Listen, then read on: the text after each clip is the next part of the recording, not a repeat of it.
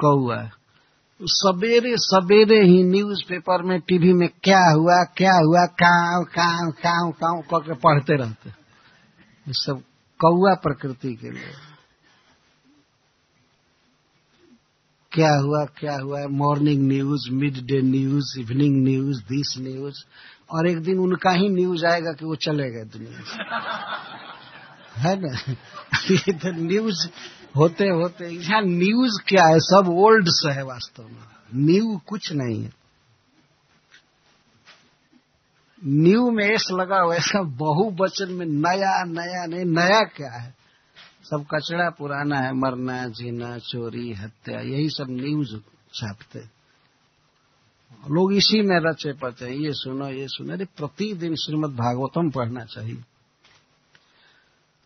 नहा धोआ करके खूब आनंद से श्रीमद भागवतम पढ़ना चाहिए, है हंस का काम।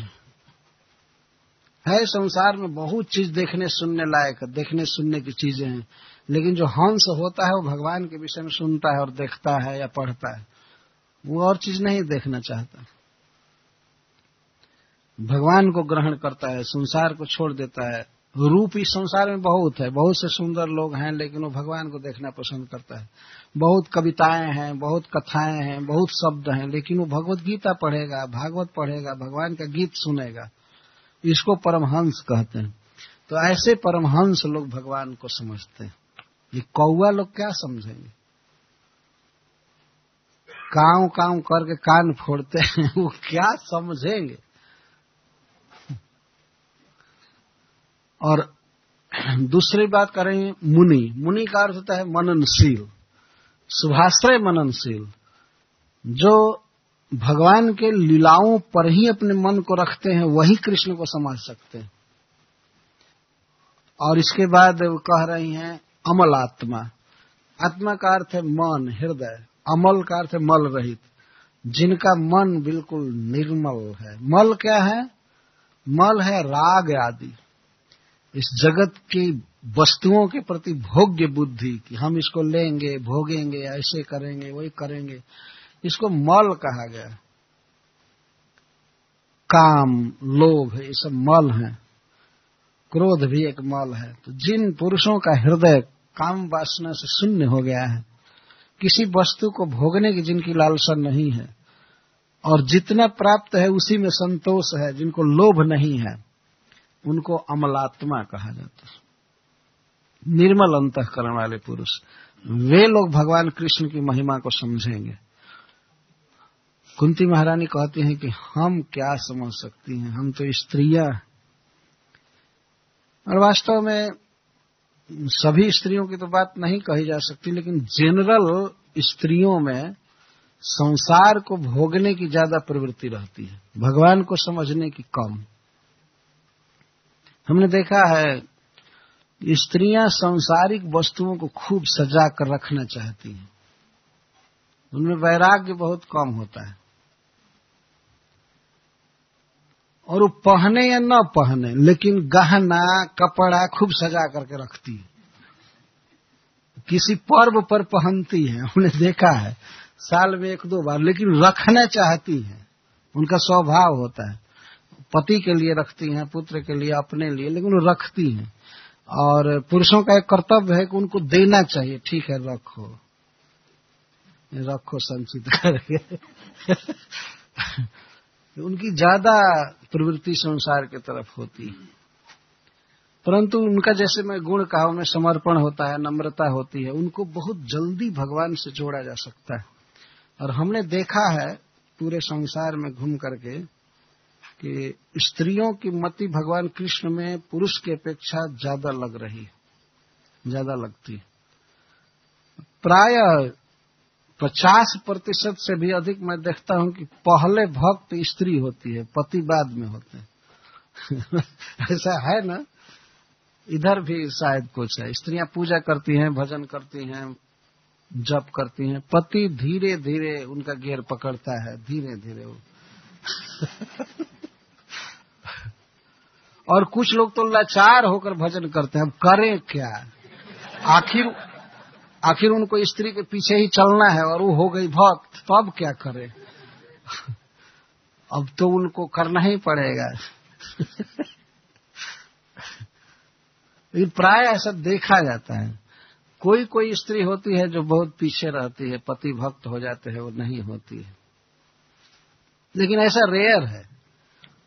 ज़्यादातर यही है कि पत्नी भगवान कृष्ण को समझ जाती है, प्रेम करती है पति बाद में करते हैं।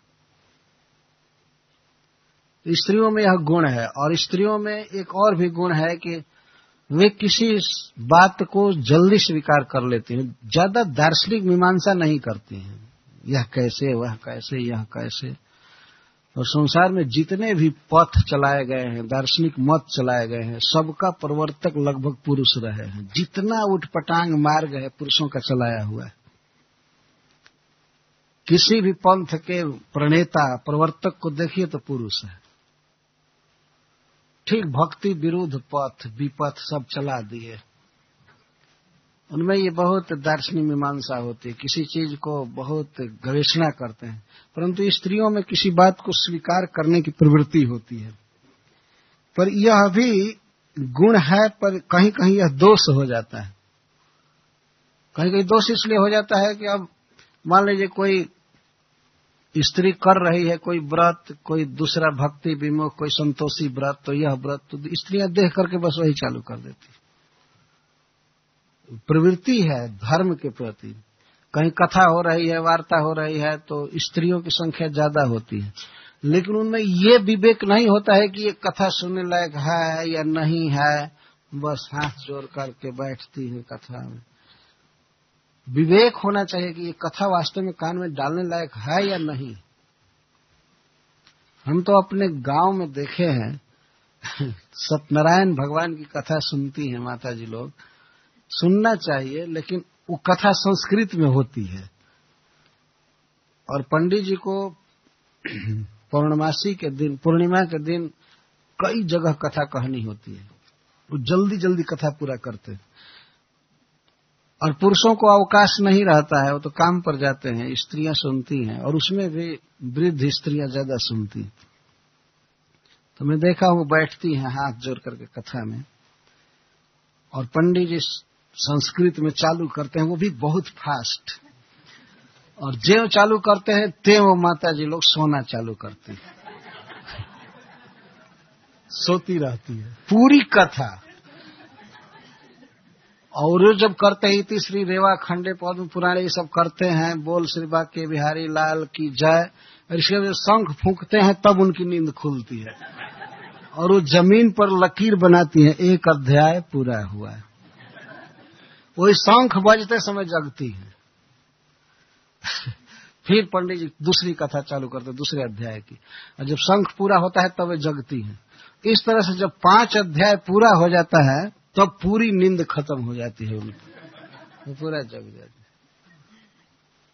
तो कथा इस तरह की थोड़ी सुनी जाती है। तो जग करके सावधानी से और एक एक बात समझ में आ रही हो, ऐसी कथा सुननी चाहिए। कहीं भी किसी भी कथा में जुट जाओ, कोई भी धार्मिक कृत्य करने चले जाओ, ये भी विचार नहीं है कि ये भगवान का व्रत है, किसका व्रत है, करना चाहिए, नहीं करना चाहिए। एक तो जीवन बहुत थोड़ा है। उसमें भी करने लायक बहुत काम है। तो हम लोग यदि भगवान कृष्ण का भजन नहीं करेंगे दूसरा दूसरा करते रहेंगे तो जीवन तो विफल हो जाएगा। अगर कोई मंत्र है जपने लायक तो महामंत्र है। हरे कृष्णा हरे कृष्णा कृष्णा कृष्णा, हरे हरे। हरे राम हरे राम राम।